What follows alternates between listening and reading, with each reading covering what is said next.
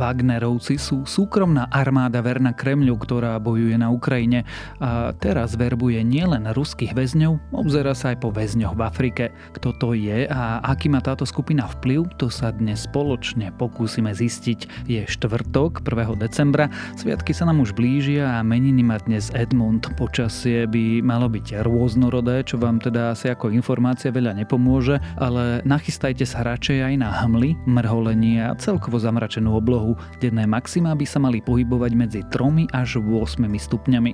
Počúvate Dobré ráno? Denný podcast denníka Sme s Tomášom Prokopčákom.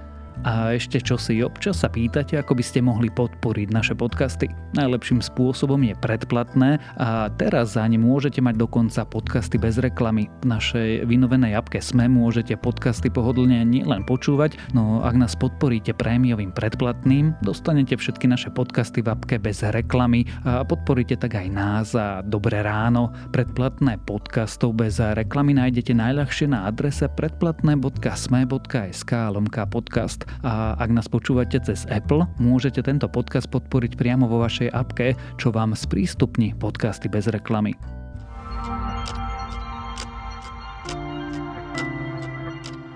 A teraz už krátky prehľad správ. NAKA začala trestné stíhanie v kauze únosu Vietnamca z roku 2017. Vidí tam podozrenie z korupcie. Policajný prezident Štefan Hamran o tom včera informoval na branobezpečnostnom výbore, ktorý sa týmto prípadom zaoberal.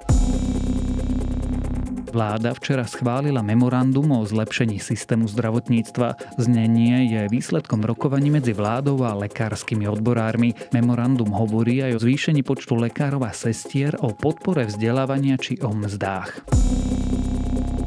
Európska komisia navrhla zablokovať Maďarsku 7,5 miliardy eur zo štrukturálnych fondov Európskej únie. Dôvodom sú nedostatky v boji s korupciou a pri kontrole verejného obstarávania. O tomto návrhu však ešte budú rozhodovať jednotlivé členské štáty únie. Eurokomisia tiež navrhuje použiť zmrazený majetok Ruska a ruských oligarchov na náhradu vojnových škôd na Ukrajine. Povedala to predsednička komisie Ursula von der Leyenová. Eurokomisia by tiež chcela vytvoriť medzinárodný tribunál pre ruské vojnové zločiny. Únia už zablokovala 300 miliard eur z rezervy Ruskej centrálnej banky a zmrazila 19 miliard eur z majetku ruských oligarchov. Škody spôsobené Ukrajine sa pritom odhadujú na 600 miliard eur. A nakoniec francúzska bageta bude zaradená do zoznamu Svetového dedičstva UNESCO. Agentúra AFP píše, že bagetu údajne vytvorili francúzski pekári v Napoleónovej armáde s cieľom zabezpečiť dodávky chleba pre vojakov, ktorý sa bude ľahko pripravovať a prepravovať. Zrejme za je vznikom však stojí vo Viedni narodený pekár August Cang, ktorý v Paríži v prvej polovici 19. storočia predstavil svoju parnú pec. Umožnil tým pečenie chleba s krehkou kôrkou a nadýchaným cestom vo vnútri. Ak vás správy zaujali, viac podobných nájdete na webe Deníka Sme alebo v aplikácii Deníka Sme.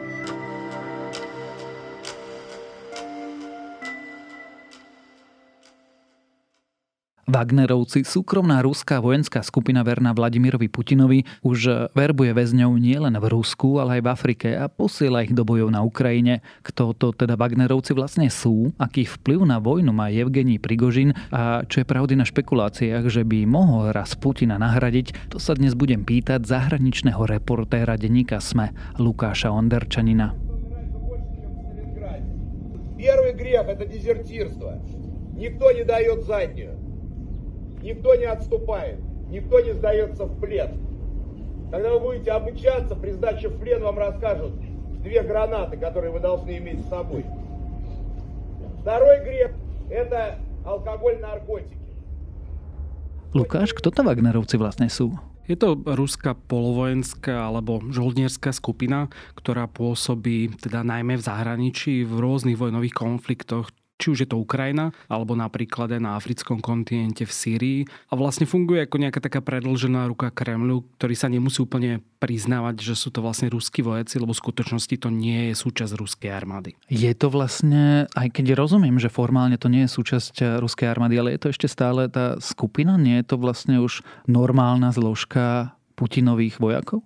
Je veľmi úzko spätá s tou armádou, najmä teda čo sa týka toho konfliktu na Ukrajine, takže čoraz už viac sa zbližuje a odjak živa bola nejakým spôsobom spojená s vládou, s Kremlom, takže nedá sa povedať, že bola úplne ako samostatne fungujúca, ale oficiálne samozrejme nie je v tých štruktúrach, aj keď teda na, priamo na tom fronte úzko spolupracujú. Pýtam sa preto, že takýchto nájomných žoldnierov zvyčajne si môže najať hocikto, ale teda Wagnerovci plnia často úlohy ktorým zadáva ruský štát, bez toho, aby sa ruský štát chcel priznať k tomu, že to je ruský štát. Presne preto aj vznikli, aby vykonávali možno nejaké úlohy, ktoré si možno ani štát nemôže dovoliť z tých geopolitických dôvodov spraviť. Tak sa teda vráťme späť, ako vznikli? Tak vznikli v čase práve anexie Krymu, takže okolo toho roku 2014, keď sa na Kryme objavili práve tí zelení mužičci, ktorí sa tvárili, že teda nie sú ruskí vojaci, ale obsadili rôzne inštitúcie a budovy na Kryme. A v tom čase teda sa vraví, že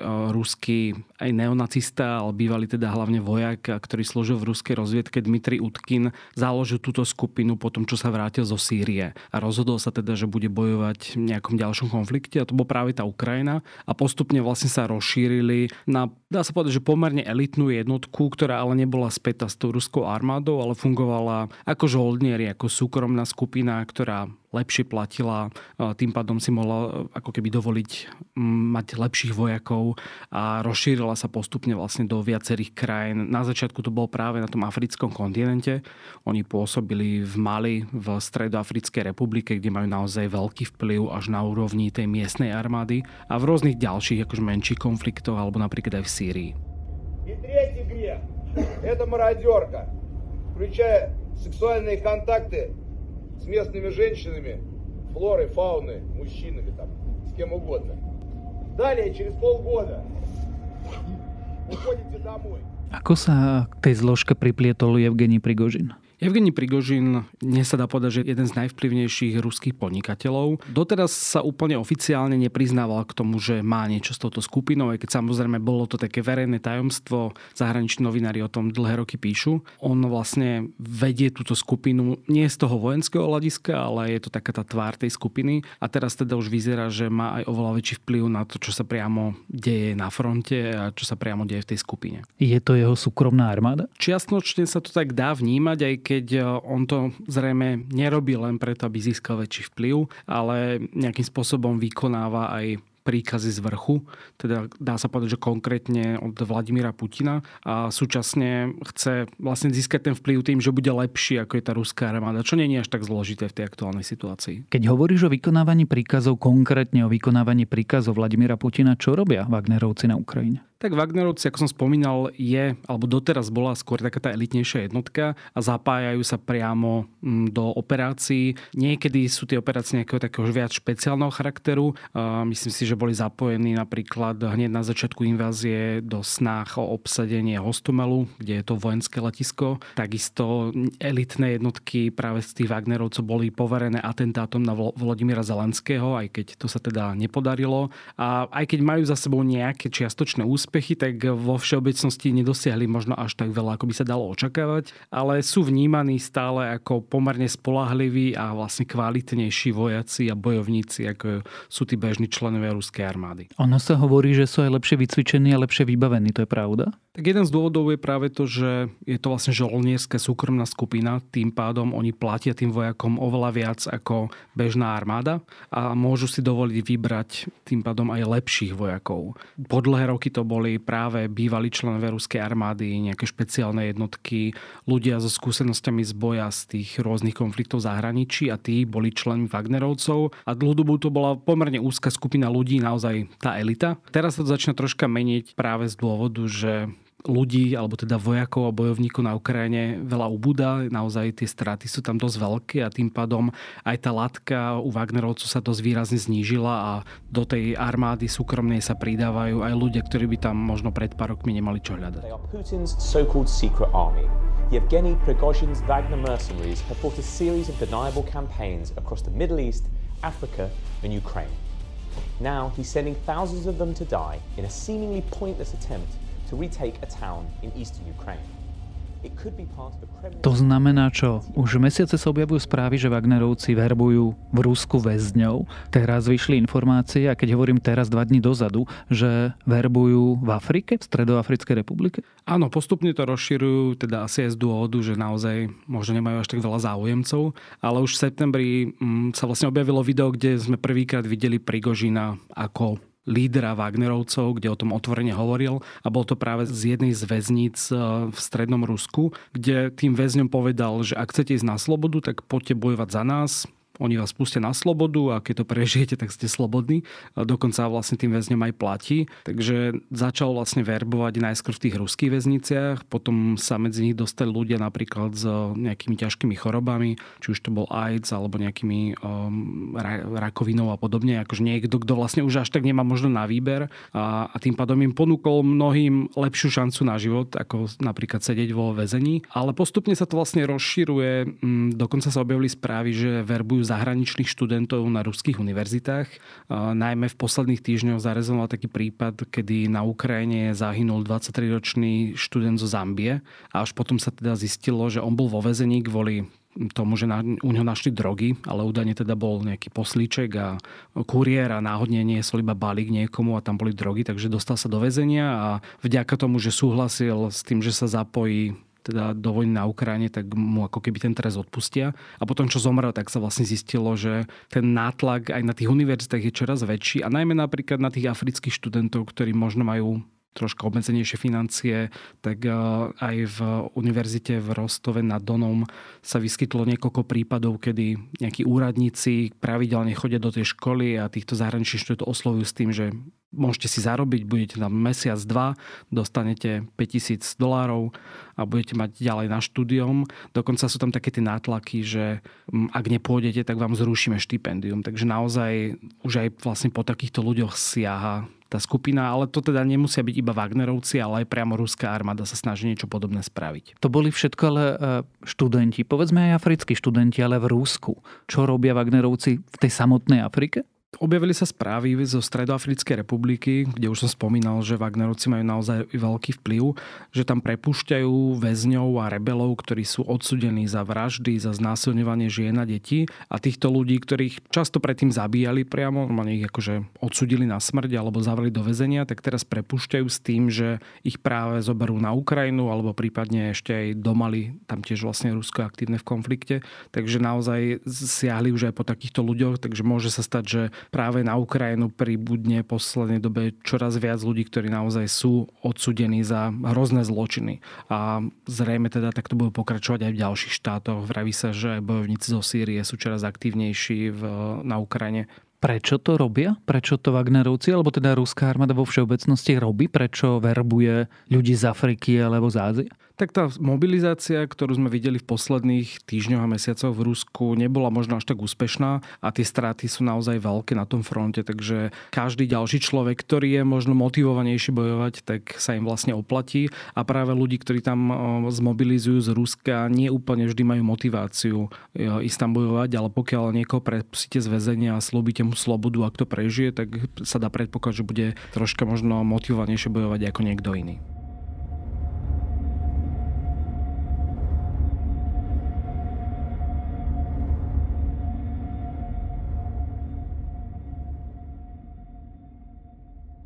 Majú Wagnerovci nejaký reálny vplyv na výsledky bojov? Čiastočne áno, pretože stále sú v niečom lepší, lepšie zorganizovaný a tá veliteľská štruktúra tam funguje um, výrazne lepšie ako um, keď to porovnáme s ruskou armádou, kde naozaj tie straty sú obrovské napríklad kvôli tomu, že strieľajú po vlastných vojakoch, pretože tie jednotlivé zložky medzi sebou nekomunikujú. Takže pri Wagnerovcoch sa vraví, že stále nejaká štruktúra tam funguje troška lepšie, ale zase nepovedal by som, že úplne nejaké zásadné úspechy za sebou majú. Snažia sa teraz už dlhodobo získať Bachmut, Bachmut, čo je tiež kľúčové mesto na východnej Ukrajine a práve tam sa teda vraví, že Wagnerovci dosť aktívne pôsobia, ale majú za sebou aj niekoľko ako keby nejakých vojenských katastrof alebo neúspechov. Napríklad v auguste na nich zautočili na jednu z tých základní tým systémom HIMARS a teda na jednom mieste zomrelo niekoľko desiatok vojakov. Pred pár týždňov zostreli napríklad helikopteru, ktorá im patrila a stále sa im teda Bachmut nepodarilo získať. Takže asi by som nepreceňoval ani tú ich silu, tak ako sa o nich hovorí, tak skôr je možno taký ten imič dôležitejší ako tá praktická sila na tom fronte. Aká je momentálne situácia pri tom Bachmute? Teda hovorí sa, že je to úplný bitúnok, ale posledné dni, niekoľko dní sa objavujú správy, že Rusom sa možno predsa len darí postupovať. Videl som aktuálne správy z nejakých menších osad okolo Bachmutu, ktoré teda údajne naozaj Rusi získali, ale to, že už by mali kontrolu nad tým mestom, sa zatiaľ javí ako ruská propaganda, takže nemyslím si úplne, že Rusko ešte to mesto má a zatiaľ tomu teda až tak veľa nenasvedčuje, ale majú tam menšie úspechy po tom, čo teda sa im kvázi v posledných týždňoch až tak nedarilo, tak práve tam je akože ten kotol a tie boje sú tam najintenzívnejšie a teda zrejme aj tí Wagnerovci na to majú vplyv. Lukáš, už niekoľkokrát sme tu spoločne spomenuli meno Evgenie Prigožin, ktorý no podľa všetkého šéfuje Wagnerovcom. Kto to je a ako sa k moci vôbec dostal? Dá sa označiť vlastne za ruského oligarchu. Už dlhé roky si budoval ten svoj vplyv. Mnohí ho nazývajú Putinov kuchár, pretože vlastní sieť luxusných reštaurácií a aj na tom čiastočne zbohatol, ale teda najmä zbohatol na tom, že mu postupne štát dohadzoval nejaké veľké zákazky. Napríklad Prigožin dodáva stravu pre celú ruskú armádu, takže naozaj takže veľké zákazky.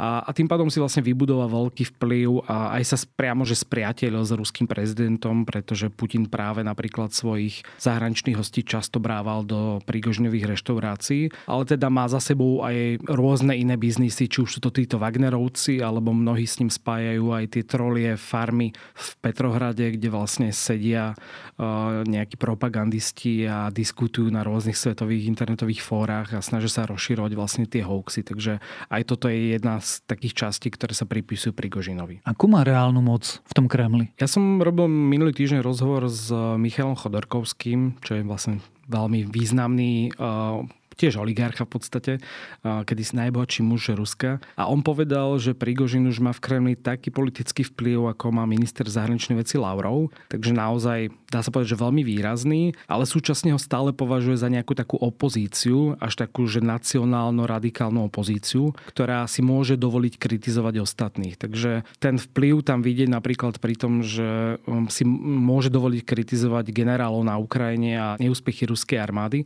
Videli sme to pri Límane, kde vlastne ruská armáda pomerne výrazne zlyhala a Prigožin veľmi otvorene hovoril, že teda treba vyhodiť generála a nakoniec sa to naozaj stalo a generál Lapin, ktorý viedlo ruské vojska na Ukrajine, tak e, po tej kritike skončil a takisto sa vraví, že má teda vplyv na dosadení nového generála Surovikina, ktorý je taký ten známy mesiar zo Sýrie, ktorý teraz velí vlastne celej tej vojne. Takže dá sa povedať, že má pomerne veľký vplyv v Kremli.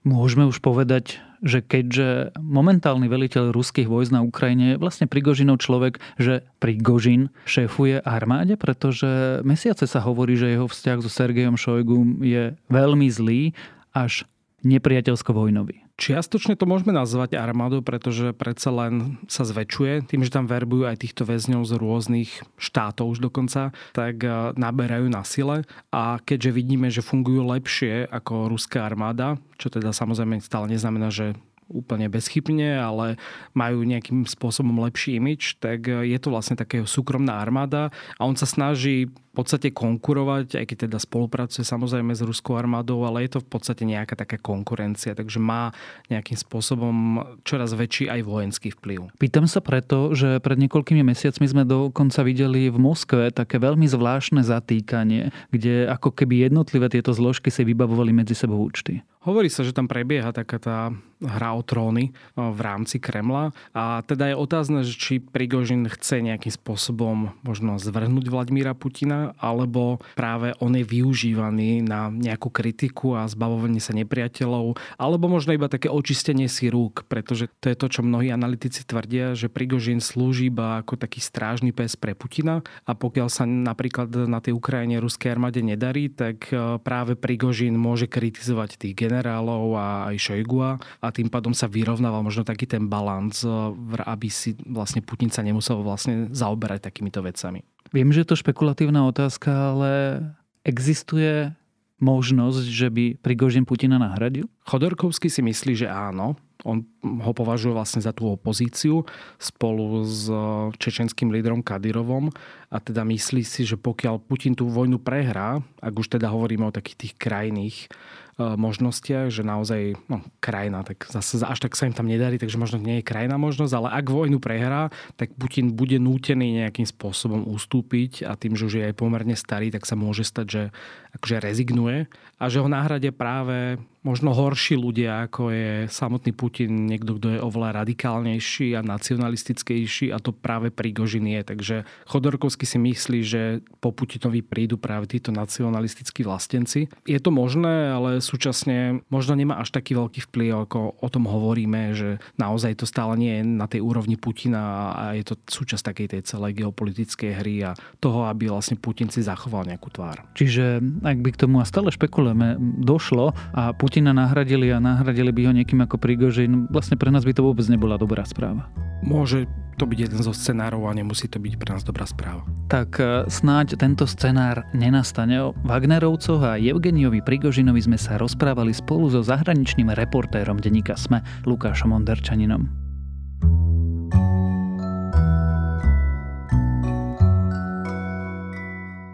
Umelá inteligencia dokáže syntetizovať hlas, dokáže písať texty, už pred rokmi skladala originálnu hudbu a teraz začala vytvárať aj výtvarné umenie. Možno ste zachytili to rozhorčenie niektorých umelcov, ktorí sa proti tomuto fenoménu začali podraždene ozývať vraj. Umelá inteligencia zabíja kreatívny proces a aj samotné umenie. Nuž e, umenie určite nezabíja a nezabije. Hĺbšie sa však na tento problém pozrel Alexander Reben v texte Čudné a krásne umenie, ktoré spolu vytvorili ľudia a umelá inteligencia pre BBC Future a dnes je tento text môjim odporúčaním.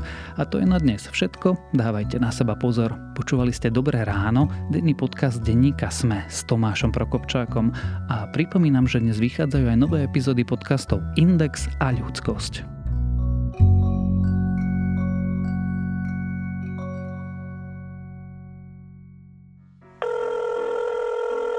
Dobrý deň. Dobrý deň, tu je Adam Blaško, ja moderujem satirický podcast Piatoček. Máte na chvíľku čas? Akože absolútne vôbec, hej.